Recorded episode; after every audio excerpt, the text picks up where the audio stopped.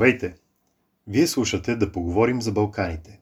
Подкаст на Института за балканистика с Център по тракология при Българската академия на науките. В този епизод доктор Александра Миланова разговаря с Емил Иванов. Емил Иванов е собственик на Sailing, шкипер и инструктор. Той е отдаден на яхтинга ветроходец с над 30 годишен стаж като екипаж и шкипер на ветроходни яхти.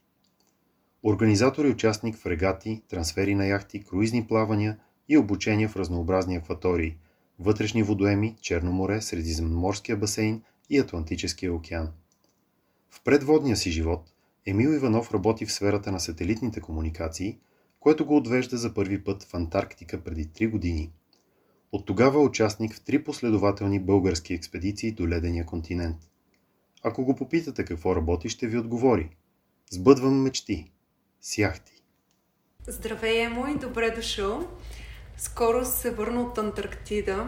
Ще ни разкажеш ли с какво беше натоварен там? Ти не си бил като турист, а си имал определена задача. Каква беше тя? Аз привет на всички и на теб. Драго ми е да, съм, да сме заедно.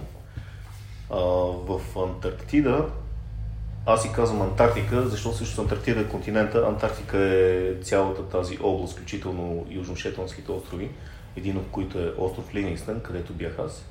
А всъщност остров Ливингстън е популярен с това, че там се намира българската полярна база Свети Климент Охриски, а, на която ние имаме учени и се развива научна дейност. Научната дейност се развива, освен от ваши колеги, по научни проекти, а, с помощта на така наречения логистичен екип, част от който бях аз, логистичният екип, а, са едни момчета и момичета, много функционални, които с цялото си желание, усилие, физическа мощ успяват да помагат на, на това да се случат научните проекти. Най-грубо с това. Това е, доколкото знам, твоята трета експедиция в. Да, трета, трета поредна експедиция ми се случи тази година, за щастие. С какво? Тя беше по-различна от останалите? О, за мен беше по-различна с това, че всъщност на първата експедиция, на която отидох, проектът ми беше съвсем кратък и беше свързан с това да оживя сателитната комуникация на базата, вследствие на което там се здобихме с сателитен интернет. Нещо, което до тогава беше екзотика и беше налично в съседната база, испанска, която е първата година стоях само около две седмици там, след което се прибрах и си мислех вече за следващото посещение. Последва втората ми експедиция, на която пък поради ограниченията и COVID реалността бяхме само шестима души, само логистичен екип, без научни проекти, макар че работихме по няколко научни проекта. И, и там имахме страшно много работа по дооборудване на базата и по ремонтни дейности. Около два месеца бяхме там и свършихме много, много, много работа, но пък а, нямахме чак толкова много време за обикаляне на, острова и за влизане в водата, защото на мен, освен да бъда инженер комуникации, по комуникациите на базата, всъщност втората ми основна функция е да, да, да карам лодки. Аз съм моряк нещо, което имах възможност в пълнота да изпълня тази година и беше много яко, защото всъщност успях да обиколя половината от острова с лодка, да, да видим много китове, много тюлени, много пингвини, много ледници и много красоти там, което си заслужаваше силно. А коя беше за теб най-голямата трудност на остров Ливингстън. Може би първия път е било по-трудно с оглед на това, че не си знаел какво да очакваш или всеки път е различно. То първи път е, да отидеш е, в Антарктика, като първи скок с парашут, хвърляш се, така и така нямаш очаквания и всичко минава лесно, защото ти е ново. и, и така, втория скок с парашут, точно като второто ходене до Ливингстън, беше малко по сложно, защото миналата година трябваше да, на предната експедиция всъщност, трябваше да изкараме много дълга карантина, свързана с а, някакви правила там за посещение на Антарктика, а, която при нас беше 22 дни, което безспорно малко натовари логистиката. Тази година не съм изпитвал особени затруднения. Имах и правилните очаквания. Карантината ни беше само 5 дни на отиване и всичко беше далеч по-добре и по-лесно планирано. Разбира се, плановете, като си говорим за планове там, за, за логистика, за пътуване до Антарктика, някои хора си представят, че е така качва се на един самолет или на един кораб, отиваш до там, стоварвате и всичко е наред, гледаш си часовника и календара, кога ще се прибереш, след което си се прибираш на тази дата. Не, това там така не се случва. В Антарктика първо, че няма, няма системен транспорт, т.е. Няма, няма, няма корабни линии, няма самолети по график и така нататък. Всичко се оговаря между държавите, които имат бази там и разполагат с някакви ресурси за логистично обслужване всъщност на, на всички бази. Има, има договорки между различните институции, кога, кой и колко души биха могли да се транспортират, с какво превозно средство, до къде и как и всъщност е доста сложно упражнение. Тук нашите колеги от Българския антарктически институт вършат огромно количество работа, всъщност, за да може логистичния екип и научния екип да, да ни закарат до там в кавички и да ни върнат криво ляво, горе-долу по график. Но там една промяна в графика от порядъка на седмица до 10 на дена не се брои. Това е нещо нормално. Добре, там времето има други измерения. така е, така е. Времето има други измерения и всъщност основно се водиме там, освен от грубия график, който имаме и задачите, които трябва да свършиме се водим основно от прогнозата за времето, защото пък тя е основен фактор за това какво ще се прави през деня и следващите няколко дни там. Ясно. Добре, когато не си на Антарктида, на Антарктика, в България се занимаваш с яхтинг и не само в България, но да кажем, че тук е позиционирана твоята компания. България и Балканите като регион подходящо място ли са за развиване на такава дейност? Една от най-големите предимства географски на България е близостта и в моя занаят, е близ, близостта и до Гърция, където, а, където, където има множество острови и много е една от най-популярните дестинации за туризъм, за яхтен туризъм и за яхтинг в, в света. А, чисто като атрактивност, за съжаление българското крайбрежие не е чак толкова атрактивно поради географски особености, а именно няма чак толкова много острови, няма чак толкова много скатани заливи, когато се прави планиране на дадено плаване. възможностите да се посетат много различни атрактивни места за седмица, колкото най-често са плаванията, не са чак толкова разнообразни. Но пък Гърция има достатъчно. Гърция, Турция, Харватия, Италия, Средиземноморието цялото, всъщност има доста опции за да се направи едно разнообразно плаване. Чартерен туризъм се казва. И така. Та да, тук наоколо има много такива възможности, освен другите популярни дестинации, каквито са Карибите, Норвегия, Азия и така нататък. А твоето предпочитано място като а, море, да кажем, в Балканския регион, ясно, че най-вероятно не е Черно море не е Черно море а, и то е свързано с това какво може да се прави. Всъщност предпочитаното място за плаване зависи много от хората, с които плавам на едно или на друго място, с които организирам дадено плаване. А, а именно, ако ще е туристическо лежерно плаване, с хора, които не са плавали до сега, искат така да се отпуснат, да, да се отдадат максимално така на, на магията на яхтинга, така някои с коктейлчи в ръка, други по-бански, така лекичко, лежерно да се припичат на палбата. Или пък ако са от другата крайност, хора, които искат активно да трупат опит или да участват на регата, всъщност местата са различни, които са ми любими за дадените занятия. Ако ще е лежерничко, Юнийско море, Северни споради в Гърция, Харватия също са чудесни места ако ще се трупа опит моряшки, почти навсякъде става. Черно море включително. А, чудесно. Добре, а в България имаме ли традиции в яхтинга, защото това звучи така много модерно и екзотично? Може би малко хора знаят, но в България активно се развива яхтинг от а, над 40 години. В последните, в последните години тенденцията е експоненциално развиване на спорта и на, на интереса. Има, има бум със сигурност в този тип преживявания, което е свързано с довеждане с доставката на все повече лодки, български лодки. и също така на произвеждането, на все повече шкипери, т.е. яхтени капитани и с това с все повече и повече обучение, които провеждаме за развиване на уменията на такива хора. И всъщност, да, да, да, яхтинга расте в България. Сферата, така, бранша расте със сигурност. Има интерес да, към много, хора, които много. искат да се научат, не просто като туристи, за да плават. Ами, от средата на април нормално, нормално дейността ни започва в средата на април, когато, понеже е твърде хладна водата още за, за туризъм, започва сезона с поредица от обучения. Тази година произвеждаме пет обучения, на които идват хора, които искат, имат вече капитански свидетелства. Тоест те, са, те имат правоспособност, но искат да си подобрят уменията.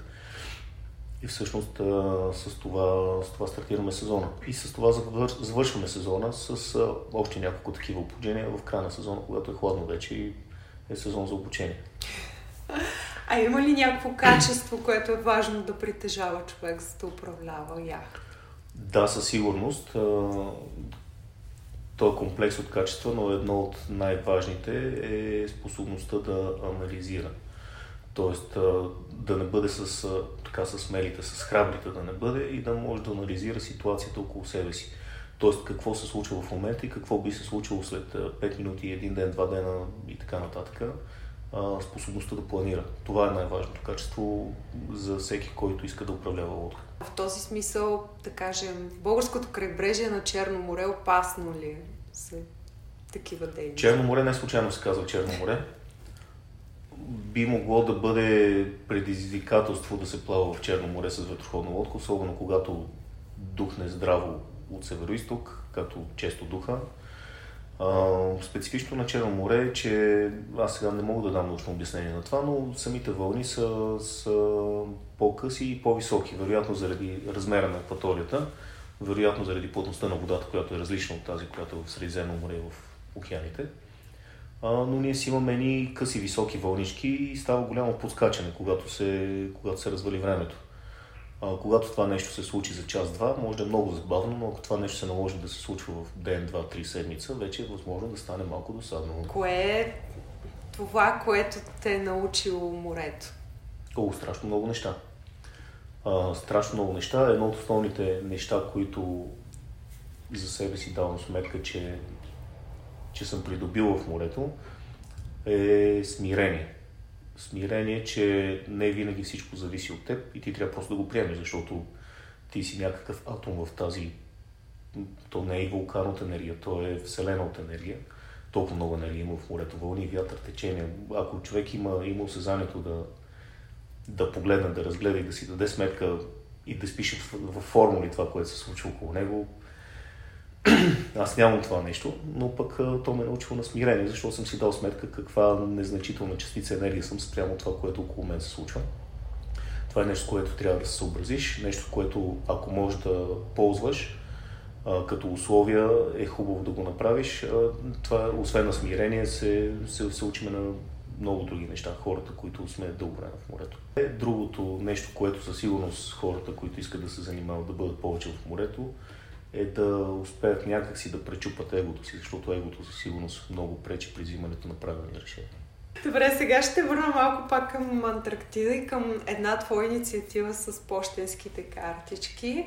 А, и обръщам внимание, тъй като нашия институт последните две години представи няколко изложби под заглавие Градът на Балканите, пространство, образи, памет в почтенски картички. Всъщност представяхме а, почтенски картички от различни балкански селища от края на 19 до към средата на 20 век. Точно интересно. Може би по-късно тази година ще имаме още две представения тук в България. Разкажи за инициативата с почтенските картички, които ти изпращаш от остров Ливингстън.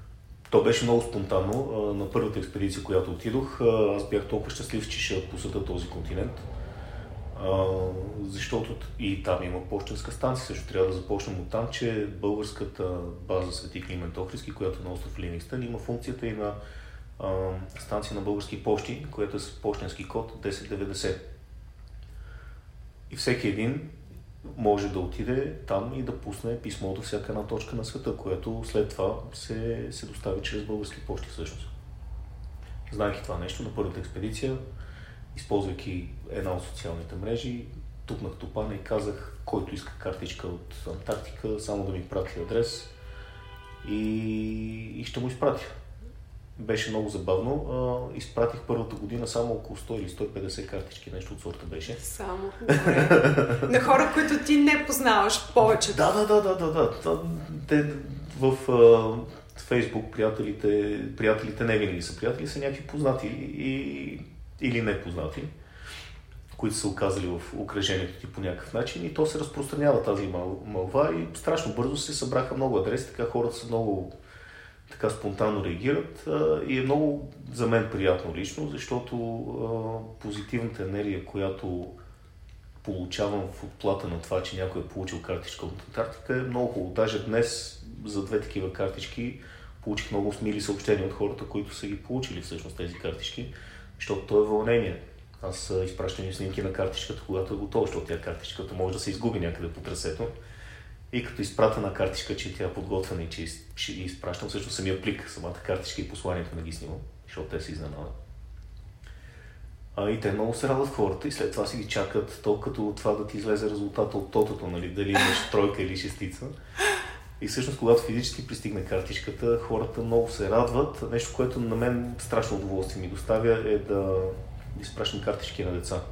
Много хора питат, може ли до децата ми да пратят или до детето, до детски градини, до училище съм изпращал. А, и всъщност съм, самия самата възможност да, да пробудиш любопитство в децата, така че те да си дигнат погледа от телефоните, от компютрите, да погледнат в картата някъде на да прочитат някой от вас да отворят, да разберат откъде идва тази картичка, какво има там, какви пингвини, какви тюлени, какъв е този Ливингстън, кои са ти Южни Шетланди, какво пък е това Антарктика, нали, какво се случва там. И самия акт на пробуждане на любопитство на мен ми доставя страхотно удовлетворение. Освен снимките на подскачащи деца, които, които получавам. Това беше първата година, втората година картичките бяха малко над 200, тази година бяха малко над 300, почти 400. За мен лично беше по-предизвикателно, аз вече си мисля да, да привиквам а, така самишленици в подготовката на картичките, защото тя всяка една картичка е написана на ръка и да се напишат 400 картички и да се ударят всички печати, защото те са много шарени, имат различни печати от различни експедиции. Но това си е една седмица работа, както и го гледаш. Добре, че беше карантината тази година, че по време на карантината подготвих кореспонденция. картички. да, на мен, на мен приятели ми се, шегуваха с мен, че всъщност децата им очаквали картичката като нещо от дядо Коледа, нали? Планираш ли т.е. тази зима пак да отидеш? Или зависи? А, тук що се прибрах, а, преди два дни мисля, че успях окончателно да обърна часовата разлика, която е 5 часа. Следващата експедиция предстои в края на тази година, като тя ще е още по-различна. Тази година беше 30-та юбилейна експедиция, антарктическа българска, но 31-та ще е различна с това, че вече до там ще се ходи с нашия изследователски кораб, което много променя начин на планиране и на логистика на самата експедиция, за щастие. Успяхме да се добием с такъв. Отговорът е да, с удоволствие. Ако ме поканат, ако, ако има място и за мен, бих отишъл отново, да. Там все още има неща. Има какво да видя там, има какво да си открадна в кавички от континента и от Антарктика. А, така че да, да, бих се присъединил. А като изключим а, остров Ливингстън, кое е мястото, което ти е направило, може би, най-силно впечатление от твоите пътувания? Аз съм сигурна, че ти пътуваш много. Няма едно място, което да ми хареса.